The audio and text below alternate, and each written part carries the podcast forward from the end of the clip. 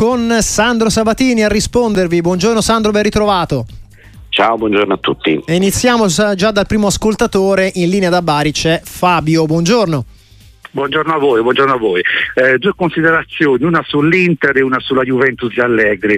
Sull'Inter eh, io ero molto curioso di, di, di, vedere questo test di ieri perché dopo il test con, la, con, il Manchester City della finale dell'anno scorso era il vero test per capire se l'Inter veramente era una top squadra e penso che a prescindere da come andrà il ritorno l'Inter è entrata di, di diritto nel, nel, clan dei top club europei. Eh, il merito è doppio perché rispetto al City, Real Madrid e Bayern Monaco l'Inter è la squadra più povera economicamente parlando, non si può permettere gli acquisti del City o gli ingaggi di Real Madrid che pagherà per esempio per, Allah, per eh, Mbappé, quindi il merito dell'Inter è doppio. Per quanto riguarda la Juve con Sabatini non posso non esprimermi sulla Juventus e Allegri. Eh, io eh, dico che la verità è nel mezzo. Allegri ha una rosa che secondo me è inferiore al Napoli, Milan e forse anche alla Roma, quindi sicuramente stava facendo dei miracoli ad essere lì, però è anche vero che Allegri non riesce a dare a questa squadra uno straccio di gioco. Le partite si sono viste, quella di Firenze, quella con l'Atalanta, quella con l'Inter, con la Salernitana, soltanto dopo l'espulsione di Maggiore cambia molte partite di costo muso, quindi meriti sì sì, ma Allegri non, non, riesce proprio a dare un gioco a questa squadra. Un saluto a tutti, salve. Grazie allora Fabio Dabari, Sandro. Eh, io ripeto sempre le stesse cose. Eh, sì. Dunque, su, sull'Inter secondo me non c'era bisogno di, di, aspettare la partita di ieri per dire che era una squadra eh, di livello internazionale, questo già si sapeva, però c'è da aspettare la partita di domani per dire, eh, scusa, scusate, la partita di ritorno per dire invece eh, dove può arrivare questa, questa Inter, cioè non, non, può prescindere il risultato del ritorno la, la, statura internazionale dell'Inter. Per quanto riguarda invece la Juventus di eh, Allegri, eh, guarda, a me viene in mente, ha detto un sacco di cose l'ascoltatore, ma l'ultima volta che la Juventus di Allegri ha incontrato l'Atletico Madrid, per esempio, eh, vinse, perse 2-0 all'andata e vinse 3-0 al ritorno. Mm, quindi, capito, tutto, tutta questa narrazione, capito, a me sembra surreale e quindi io non so che dire. Però se i tifosi, de, i tifosi de, guarda, c'è una cosa che è evidente, i tifosi del, a molti a, a tifosi dell'Inter, tipo quello che ha telefonato, godono di più a dire che la Juventus d'Allegri gioca male che non che l'Inter gioca bene e questo sinceramente secondo me è da studiare ma ci deve essere uno bravo a studiarlo perché io ho provato a studiarlo e non ci sono riuscito, non l'ho capito, ecco perché. Proseguiamo con Pietro, un ascoltatore che è in linea da Palermo. Buongiorno anche a Pietro. Buongiorno, buongiorno, a tutti voi e a Sabatini in particolare. Io però devo, purtroppo devo continuare con la cura perché praticamente sono un tifoso della Juve e non riesco a capire dov'è che sta il merito di Allegri. Io vorrei capire una squadra che gioca come i gamberi, che torna sempre eh, indietro, che cerca l'imbucata, che praticamente non esprime un gioco.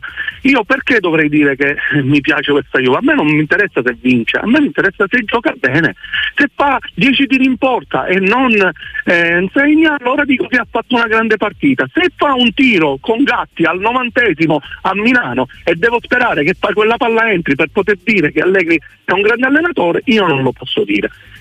Eh, devo farmi curare, non so dove farmi curare, spero che Sappatini adesso ci possa dare dei consigli perché sinceramente non capisco.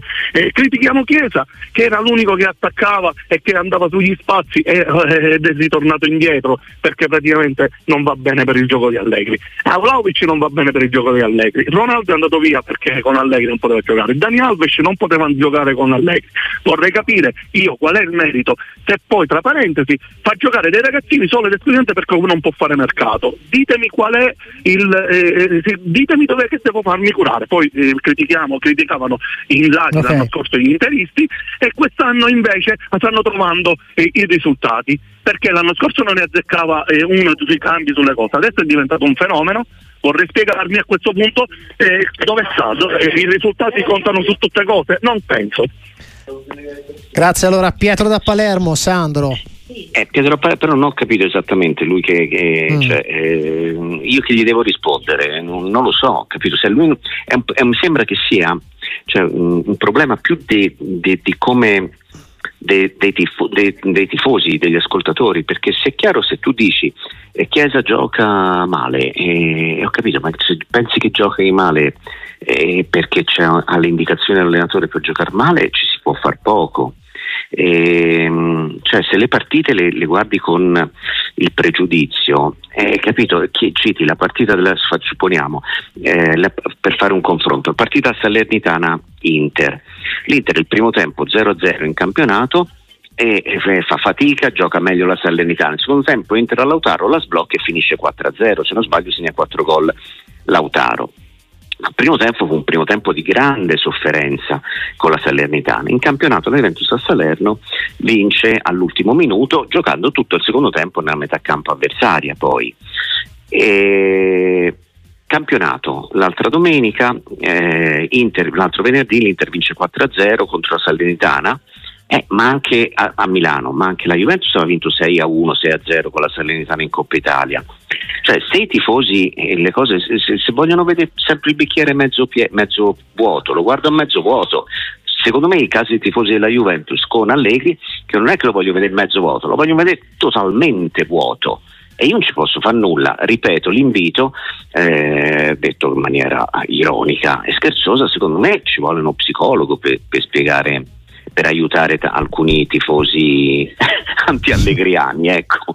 Ma non è mia un'offesa eh, che ci vuole uno psicologo, eh, capisco. Proseguiamo con Giovanni dalla Basilicata. Vorrei chiedere a Sandro se è d'accordo con me che Inzaghi in questo momento è uno dei migliori al mondo, considerando che a differenza dei suoi colleghi spesso prende un quarto di stipendio, soprattutto non sceglie i giocatori. Mi riferisco per esempio a Guardiola, a Klopp.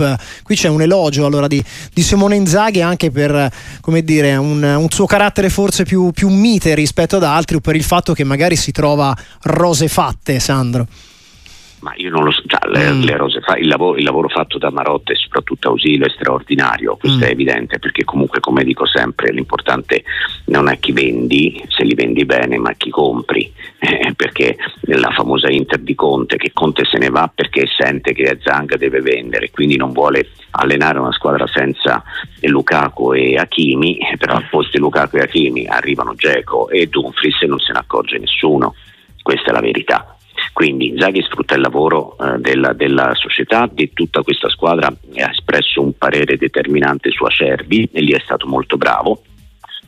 E sa, non, io non, delle volte mi, dire, mi, mi vergogno a dire l'allenatore sta crescendo perché mm. 3-1 per allenare già in Serie A e fra un po' saranno una decina d'anni che Inzaghi allena in Serie A, eh sì. ma voglio te se è cresciuto e io non sono nessuno per dire di un allenatore sta crescendo, ecco. e, beh, mi, mi sembra che stiano migliorando tutti i risultati, ripeto, siamo comunque in presenza di una storia che eh, fino a un anno fa di questi tempi i tifosi dell'Inter telefonavano al microfono aperto per lamentarsi di Inzaghi. E, e l'anno scorso, eh, di questi 10-11 mesi fa, Inzaghi era sull'orlo dell'esonero per le sconfitte in campionato alla vigilia del derby di, di Champions con il Milan. Poi dopo i risultati spesso no? cambiano un I po'. Risul- eh. I risultati, il gioco, tutto, la valorizzazione dei giocatori, ma lo ripeto, qui il riferimento naturalmente alle due telefonate precedenti, ma non è che i risultati vengono per nessun allenatore, i risultati vengono senza gioco e i giocatori non sono quelli che determinano per il gioco. Eh. Eh, mm, cioè non, questo la gente deve, deve semplicemente capire. Ieri sera Arnautovic sbaglia go- due gol, sì. poi però fa un, gran, un, bravo, è bravo nel gol a, un, a, farsi, a trovarsi lì, a seguire l'azione così. Eh, ma Arnautovic è un giocatore che è stato pagato quest'estate 10 milioni al Bologna l'anno scorso era il migliore. Eh? Mm. Quindi cioè, non, non, stiamo in, non, siamo in presenza di un giocatore inesistente. E, è chiaro che Inzaghi in che cosa è importante? Gli dà fiducia per entrare come terza punta anziché scegliere Sanchez che magari sarebbe stato più gradito al pubblico. Tutto qua. Poi, chiaramente eh, insomma, una... poi il gol ha spostato un po' tutto, anche quello che certo, è il certo, risultato finale. Ma, ma il giudizio no, no, sulla prestazione, ma ovviamente anche su quella dell'Inter. L'Inter ha, l'Inter ha vinto meritatamente. Sì, assolutamente. Capito? È chiaro che quando hai dei cambi, ha dei cambi in rosa non indifferenti l'Inter, perché è, è al posto di Di Marco mette Carlos Augusto, che adesso è diventato titolare nazionale brasiliana, cioè il titolare è lui, non è Alexandro. Eh. Eh, e, e, a destra mette Dumfries che è nazionale eh, olandese, titolare anche lui. il, se salta Cerbi, il difensore centrale è De Vrij, che in nazionale gioca De Vrij, non gioca De Ligt, tanto per dire con l'Olanda. Con questo non sto facendo confronti, oh, sto dicendo che ci vuole consapevolezza che Inzaghi è un grande allenatore che sta allenando una grande squadra. Questa è la situazione dell'Inter adesso e in questa situazione eh, credo che tutti i tifosi che adesso telefonano per, per esaltare poi comunque eh, l'esaltazione dei tifosi va confermata partita per partita, domenica per domenica e anche mercoledì per mercoledì in, in Champions. Ecco tutto qua. Proseguiamo con un altro ascoltatore, c'è Gianni in linea da Torino. Buongiorno. Buongiorno a voi e un piacere di parlare col dottor Sabatini perché è la prima occasione. Purtroppo io mi accodo con i miei colleghi juventini perché sono anch'io di quelli che critica ampiamente Allegri, sì. Allegri ehm, e non sono per Allegri out io assolutamente ma sono per le sue dimissioni perché non dovrebbe prendere nulla gratuitamente l'ha già fatto tre anni fa e mi sembra che basti così. In ogni caso, eh, quando sento le risposte, quando il dottor Sabatini puntualizza sempre sulle partite, mm, io sono abbastanza un cultore del, della Juve, del suo gioco, nei particolari e noto che storicamente ha fatto degli errori clamorosi e quando viene criticato non dai tifosi ma dal signor Tevez ad esempio o dai Guain non si tratta più di presa di posizione o di psicologi, perché si parla di gioco e di cosa si fa in allenamento e poi si ripropone in partita. Cioè la Juve gioca male, come diciamo noi, perché in allenamento non gli viene insegnato certi schemi, certi movimenti che invece altre squadre, Inter ad esempio, poi portano nelle partite ufficiali. Dalla prima partita di Allegri, scusate, sembra di vedere 11 giocatori con la maglia diciamo bianco-nera che non si conoscano, che si guardano, si passano la palla a vista, okay. Come se non avessero mai trovato schemi, decine, centinaia di voti in allenamento.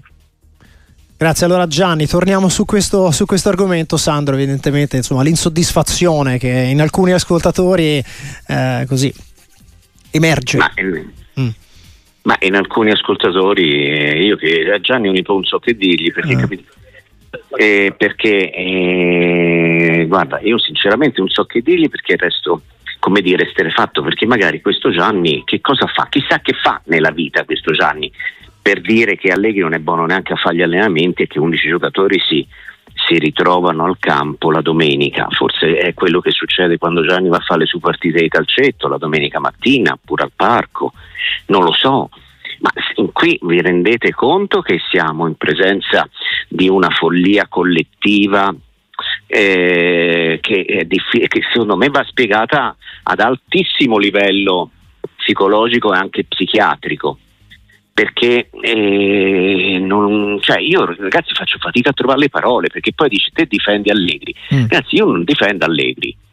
Io difendo un, un modo di ragionare che, che, è come dire normale che si basa su qualcosa se, se uno mi dice Higuain ha criticato Allegri Higuain io non me le ricordo queste critiche in compenso mi ricordo tanti tanti giocatori che parlano di Allegri come uno dei, dei migliori e non mi riferisco solo a Manzukic o Pjanic, che ne so, Danilo, ma tanti giocatori del passato. Perché non, dici Higuain ha criticato Allegri? Poi chi era l'altro che aveva criticato Allegri? Uh, Tevez mi pare. Da Tevez. Mm. Co- così dalle parole dell'ascoltatore, in effetti anche io dovrei andare un po' a memoria in questo momento, insomma si, si parla di diversi anni fa. Tevez io non lo so, io l'ho incontrato Tevez alla finale di, di Istanbul, che era lì per la televisione, mi sembra argentina, no, forse argentina, sì. perché a me non mi ha detto nulla, capito? Forse non l'ha detto a me. E, cioè, io ho capito, la gente non fai fatica poi a capire quanto è percezione che hanno sentito in televisione, alla radio, sui giornali, o quanto sono è questa comunicazione eh, sul, sui telefonini, diciamo così, che è affidata obiettivamente alla, mh, mm, dire, alla, mh, mm, all'approvazione di ognuno. Cioè se io cerco tutti i giorni eh, eh, l'acquisto di un'auto, eh, a me mi arrivano anche tutte le, le, proposte con gli sconti per le auto. Se uno eh, va a cercare Allegri una volta entra in un vortice in cui mi rendo conto che attraverso i social, attraverso il web, attraverso il, le situazioni di clickbait, cioè quelle che invitano comunque ad, ad assec- a entrare, sì, a cliccare, sì, sì. quelle che assecondano quello che pensi, entri in un vortice per cui Tevez critica i, i Allegri e io l'ho trovata. Cioè, perché? Perché è mh, praticamente una truffa capito? Higuain che critica Allegri, Higuain l'unica battuta che ricordo quando scherzando disse sì sì ma giocavo più a centrocampo, è che è una critica. Non lo so. Poi, sai, alla gente gli dici non sa allenare, si trovano per caso la domenica. Ma che, cioè, come si chiamava quello che ha telefonato? Quel fenomeno lì? L'ultimo. Sì, sì, si chiamava. Eh, aspe- aspetta un attimo, eh. Gianni, Gianni, sì. Gianni, da Torino chiamava. Da Torino, sì. Eh. Gianni da Torino, ma te nella vita che fai? Perché tutto questo stai parlando di un al professionista, ma vale per Allegri come per Pioli, vale con, l'anno scorso per Inzaghi. Con Allegri c'è più violenza, ma quello che dico, ma state scherzando? quando fate una che come dice Gianni che fai? L'elettricista, eh ma tu non sei neanche abita una lampadina No, eh, guarda, abbi pazienza, io faccio l'elettricista, so fare anche i cavi, metterli tutti bene a posto. No, te non sei buono neanche alla, a, a attaccare l'interruttore. Questa è la critica che viene fatta dice, all'allenatore, non fa gli schemi, non si conoscono, vanno a giocare la mattina e si incontrano lì, non sanno a chi passare la palla. Ma come se uno che va e dice dove vado? Ora vado in banca, c'è un promotore finanziario e Matteo si fa le tabelline. Ma come vi permettete? Ma che follia è? Ora con questo non voglio esagerare perché sennò dice eh ma te difendi Allegri. No, no ragazzi, io non difendo Allegri, io difendo l'intelligenza della gente. Perché secondo me chi, chi dice delle eh, cavolate del genere, ragazzi, eh, per me non... Cioè, meno male c'è la democrazia che in Italia si dà diritto ai radiosportivi di parlare a tutti, è, è veramente proprio il top della democrazia il microfono aperto. Eh, ecco. i, pareri, i pareri di tutti ci mancherebbe, insomma. Signor Sabatini, buongiorno, sono Marcello. Mi fa un borsino di chi sale e chi scende a livello di condizione fisica e mentale delle squadre che lottano per retrocedere, chi vede messa meglio, chi vede messa peggio e anche in futuro chi rischia seriamente e chi invece ha possibilità di salvarsi? Buona giornata. Così allora il messaggio vocale al 366-6284-122 lo abbiamo ascoltato grazie a Michele Baragatti, parliamo anche di zona salvezza. Sandro, Sandro Sabatini perché insomma c'è una bella bagarre anche in questa parte di classifica, Udinese Frosinone a 23, Empoli a 22, Sassuolo e Verona a 20, al momento il Verona sarebbe la terzultima diciamo in zona rossa ma il Cagliari a 19, insomma una bella lotta Sandro. Allora, io li faccio tutti i pronostici, poi mm. però, eh, capi- io li faccio i pronostici, se però li sbaglio, non è che io sono un incompetente, eh, parliamoci chiaro, perché se no fate una bella cosa, fate i pronostici, li fate fare a qualcun altro. Eh, eh non ce l'ho mia contessa eh, Matteo no. né con Michele Baragatti né con Radio Sportiva e tutto perché eh, io li fo i pronostici era un borsino no, quello che ti chiedeva l'ascoltatore alla fine eh, ho sì. capito è un, mo- è un, modo diverso per chiedere il pronostico il borsino più eh, carino diciamo per dire più carino, come vedi sì. questo finale di stagione va bene ma è comunque una trappola allora le, attenzione eh. sì. retrocede la Salernitana Beh, che insomma qui in classifica è, è chiaramente quella più attardata, no? Beh, insomma, qui ci vuole poco. Lo dicono e... i numeri. Mm. Io vedo male il Verona perché mi sta esaltando per come gioca adesso, per come è stata rivoluzionata la squadra, ma lo vedo proprio male. Mi sembra un'impresa disperata quella del, del Verona. Eh, però è il bello dei, dei pronostici è anche essere smentiti perché io vedevo malissimo l'Empoli, invece grazie a adesso a, a Davide Nicola, Nicola. Sì. Eh, esatto, che sono proprio contento per Nicola perché secondo me la Salernitana prima di riprendere Walter Sabatini doveva riprendere Davide Nicola però e poi e quindi vedo un pochino più giù il Cagliari che però per me ha i mezzi per, per, tenere, per star su E un'altra cosa, cioè, sta rischiando, iniziano a rischiare due squadre belle, cioè il Sassuolo e il Frosinone.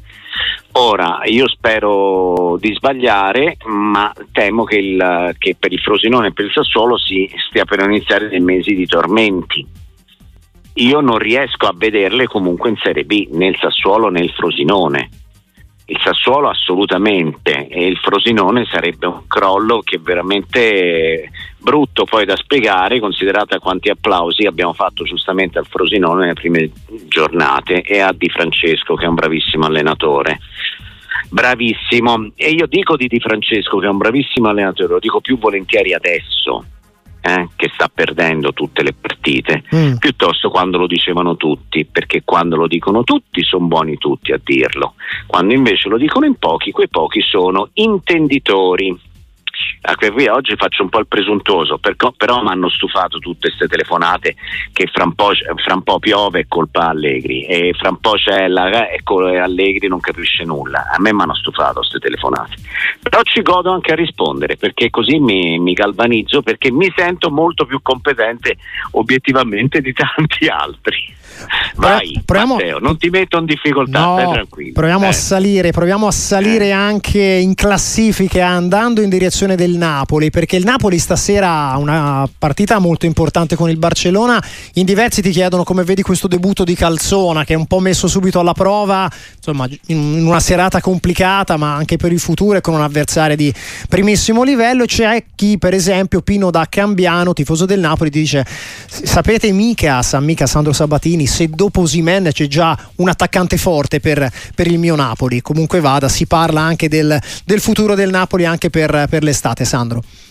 Allora, non so se c'è un attaccante forte, ma so che ci sono un sacco di milioni che De Laurentiis può spendere per un attaccante forte, perché incasse, ne incasserà 120 se non sbaglio per Osimen. Mm. E quindi l'attaccante forte con 120 milioni, secondo me, le, lo comprerà e sarà veramente forte. come vedo il Napoli di Calzona, ragazzi, ma io non sono indovino comunque, io lo vedo eh, come una squadra che è stata affidata al vice di Sarri e di Spalletti. Che cosa significa? Che è tatticamente molto preparato e molto convinto nel 4-3-3, che è uno che aveva un ottimo rapporto con i giocatori, come quasi tutti i vice allenatori, e quindi ci sarà questa partita da affrontare quasi come fosse un po' un'autogestione, una cogestione spogliatoio-allenatore e poi dopo si vedrà.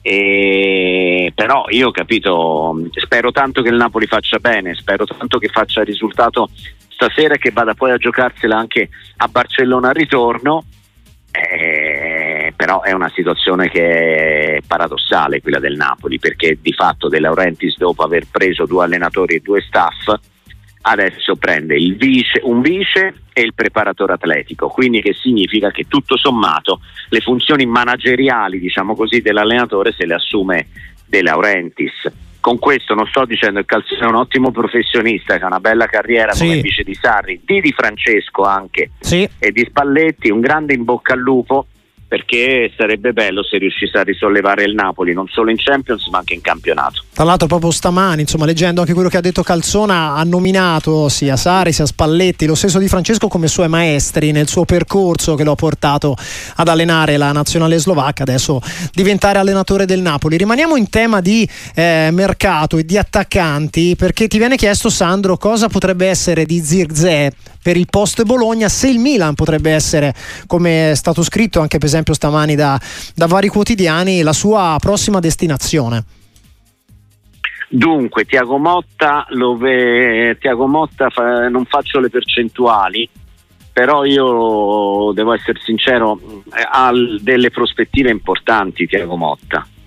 E, ehm, che non è un mistero, dipende come andrà a finire la stagione di Milan e di Juventus non è un mistero, queste sono le prospettive di Tiago Motta, dipende da quello. E poi restare a Bologna in caso di, di Champions League sarebbe una favola bellissima, credo che dipenderebbe anche dal, magari dalla, dall'affetto, dall'amore della gente, non lo so. Io credo che Tiago Motta sia legittimo che abbia delle ambizioni di grande squadra, credo che, che deciderà al momento opportuno. Una cosa è sicura, allora, ora Matteo, da 30 secondi se non voglio, eh, sì. registrate tutto quello che sta succedendo. Tiago Motta è un grandissimo allenatore, giusto? Benissimo, quando lui era allo Spezia, ma io veramente lo dico, lo dico come da giocatore ed era uno dei pochi giornalisti che lo diceva anche da giocatore, quando Tiago Motta era Tiago Motta out dalla nazionale, eh? parliamoci chiaro, ci furono delle campagne contro Tiago Motta eh, allucinanti, per me invece è un giocatore che sapeva far girare la squadra, intuiva il gioco prima, eccetera. Adesso come allenatore è molto bravo. Quando Tiago Motta, che adesso è l'eroe di tutte le panchine e il messia per tutte le panchine, era allo Spezia, va male allo Spezia, viene esonerato dallo Spezia con una piccola clausola che se lo esoneri prima di Natale dovevi pagare di più, se lo esoneri dopo la sosta del campionato, quindi con l'anno nuovo, c'era da pagare di meno. Quindi lo Spezia lo tiene solo e soltanto perché non vuole risparmiare qualche migliaio di euro di clausola. Tiago Motta va a giocare a Napoli con lo Spezia, il Napoli fa 20 tiri in porta, negli spogliatoi Tiago Motta aveva detto io il discorso non ve lo faccio, tanto ormai sono esonerato, cerchiamo solo di far bella figura e comunque di non farci mai umiliare, perché è un'umiliazione che non mi va né per me né soprattutto per voi. Questo è il discorso di Tiago Motta alla squadra, capito? No, schemi, robe, eccetera. Ok? Sì. Bene. 20, 30 tiri in porta del Napoli e eh, un mezzo gol dello Spezia. Vince lo Spezia, Tiago Motta e lo Spezia si riprendono. Questo per dire che tutti quelli che pensano che gli allenatori, eh, ragazzi, gli allenatori sono legati su un valore che c'è, il valore c'è, ci deve essere. Poi ragazzi, ci sono i, i, quando i dettagli, i particolari, i momenti, la fortuna, il destino, eh, sono uh, una percentuale che nell'arco di una carriera si spalma mm. e uno alla fine raccoglie quello che merita e vale per tutti i lavori, l'allenatore, il certo. giornalista, eccetera, l'imprenditore, ma ci sono dei momenti in cui ti cambiano anche la carriera e quindi Tiago Motta passa attraverso un esonero allo Spezia che probabilmente non gli avrebbe poi offerto la possibilità di allenare a Bologna ad essere ora l'allenatore che se vanno via o vengono mandati via Pioli e Allegri se lo contendono Milan e Juventus. Meritato è, eh? però ricordiamoci di tutto. Ecco. Volevo chiedere una cosa, quando sarà possibile vedere nel Milan un 4-2-3-1 con eh, nel 3 inteso Leao Pulisic trequartista, visto che potrebbe fare anche quel ruolo, e dare un po' di minutaggio sulla destra Ciuqueze come esterno d'attacco e in punta o Giroud o Jovic che dir si voglia. Grazie mille, vi ascolto per radio. Sandro, una domanda su Leao. Probabilmente Leao è questo, non sarà mai niente di più di quello che sta facendo ora. Lo venderesti tu per rifare il Milan cercando di fare acquisti mirati e giusti? Grazie, Paolo da Novara. Buongiorno a tutti, Lorenzo da Torino, volevo chiedere cosa ne pensavate, visto che Mbappé va al Real Madrid, se ipoteticamente poteva andare Leao al Paris Saint Germain e al posto di Leao al Milan io, anche, anche se sono Juventino, vedrei benissimo Chiesa, visto che ha un anno di contratto solo con la Juve rimanente, al Milan come nuovo simbolo del Milan, proprio visto che anche pochi italiani sarebbe un'ottima cosa. Voi cosa ne pensate? Gli scenari di mercato ancora protagonisti con il Milan a farla da padrone in questi audio dei nostri ascoltatori 366-6284-122. Sandro, il futuro di Leao, il futuro del Milan da questo punto di vista in un attacco che insomma ha bisogno per, evidentemente di qualcosa, anche per un discorso di anagrafe mi viene da dire. Allora, eh, dunque, Chiesa, sì, Chiesa se non rinnova il contratto va, va verso il divorzio a fine, a fine, campionato dalla Juventus. In effetti al posto di Leao sarebbe anche un curioso, eh, secondo me sarebbe anche gradito a Pioli e quindi tutto, è una buona idea quella che ha avuto l'ascoltatore eh, secondo me, sempre, sempre, se Chiesa non rinnova il contratto con la Juventus, ecco, però è evidente che se, in, se va in scadenza 2025 è, è interesse della società e in parte anche del giocatore quella di avere una, un divorzio, insomma, ecco, ognuno prende la propria strada. Leao che potrebbe andare, riguarda, ecco sì, Paris Saint Germain, sì. Per quanto riguarda Leao al Paris Saint Germain, io da quello che dicono tutti c'è, c'è eh, Osimen in, in rampa eh, sul trampolino del Paris Saint Germain, non ancora Leao. È chiaro che Leao è un giocatore molto forte, fortissimo, è che è altrettanto chiaro che eh, adesso ha comunque un contratto importante da 7 milioni e mezzo se non sbaglio, tutti meritati da quello che ha fatto gli anni scorsi, ha una clausola comunque che, che, che, lo, che, consente al Milan di essere al tranquillo perché per meno di 100-120 milioni Leo non si muove. Eh, e che volete che vi dica? Però quest'anno non sta facendo benissimo ecco Leao. Cioè, mh, mm, è chiaro che tutti lo vorrebbero, sì, ma dipende anche quanto costa. Eh? E quindi non... Come sempre, mi viene da aggiungere. Eh. Ultima domanda, quella sul 4-2-3-1 con sì. Pursic e Ciucuese. Secondo me Ciucuese sta facendo la traiettoria che io mi aspettavo sinceramente da quest'estate. È un nigeriano che viene da Villareal, che è un paese che è praticamente come Montecatina e Monsummano. Se questo non la capiscono, non la capiscono, non me ne frega niente, vanno a cercare. Io Comunque, l'ho capita, sì. Eh, te l'hai capita, comunque sono 50.000 abitanti, Villareal, un ragazzino, un giovane ragazzino nigeriano in un paese 5.000, in un paesotto di 50.000 abitanti e poi si ritrova a Milano, a San Siro, il Milan, eccetera. È chiaro che all'inizio è tutto eh, ha, ha l'effetto decatelare, capito? Sì. Poi non è decatelare, eh, ha meno talento sicuramente, però un po' di talento ce l'ha, quindi non va, va semplicemente aspettato su Quese. Detto questo, mettere Pulisic trequartista centrale e anziché Loftus-Cheek secondo me si perde quello che sta dando Loftus-Cheek che è tantissimo anche dal punto di vista fisico e questo non va dimenticato cioè Pulisic nel cuore del gioco secondo me fisicamente eh, soffre per quanto riguarda l'attacco del Milan, in tanti propongono la suggestione Zirze, che è il nome forse come dire, più, più, gettonato dopo questo campionato che sta facendo col Bologna. Ce lo vedresti al Milan? C'è chi parla anche di un possibile arrivo al Napoli. Quale sarà la sua futura destinazione per Joshua Zirze, Sandro? Parliamo. Ma io credo che, che, che, mi devo informare, qui me ne scordo tutti i giorni, devo telefonare al Bologna per capire esattamente com'è la clausola del Bayern Monaco, perché il Bayern Monaco se lo può riprendere sì. E secondo me farebbe anche bene a riprendersi. Poi non so se Zirze vuole giocare più, preferisce giocare in Italia un grande club piuttosto nel Bayern Monaco. Eh, fossi io l'allenatore del Bayern Monaco, il, il prossimo allenatore, eh, direi ma qui si riparte e si fa la squadra attorno a Zirze perché qui stiamo parlando di un giocatore di un talento straordinario che ha fantasia, che, che, che, sa giocare eh, a tutto campo. Cioè io rivedo in Terzé l'Ibrahimovic giovane, poi Ibrahimovic giovane da quando prende, viene assistito da Mino Raiola, il compianto Mino Raiola diventa anche che, che lo, lo rimprovera, eh, diventa anche un grande bomber. Secondo me quello che potrebbe anche succedere a Zirze, poi dove lo vedrei bene ragazzi, se, se Zirze vale, vale un'esagerazione per qualsiasi squadra, per qualsiasi squadra. Chi ha il problema più impellente è il Milan, però, eh, però costa eh, Zirze, ecco. Proseguiamo, proseguiamo con un altro ascoltatore, c'è Vincenzo in linea da Milano. Buongiorno. Ciao, buongiorno a tutti. E allora no, sono contento che ci sia il signor Sabatini a rispondere oggi perché io avevo chiamato verso fine dicembre l'anno scorso e avevo detto che secondo me affidare la panchina del Napoli a Mazzarri era un grosso errore perché era un allenatore che secondo me è sul finire della sua carriera e veniva da due esperienze non proprio positive, cioè due sonne, anzi il licenziamento anche a Cagliari e quindi secondo me era una, una scelta mh, davvero sbagliata. E mi ricordo perfettamente che il signor Sabatini disse no, adesso è il 29 di dicembre, riparliamone a marzo. Ecco, adesso siamo a marzo, si è visto insomma, quello che Mazzarri è riuscito a dare al Napoli, era ampiamente prevedibile secondo me.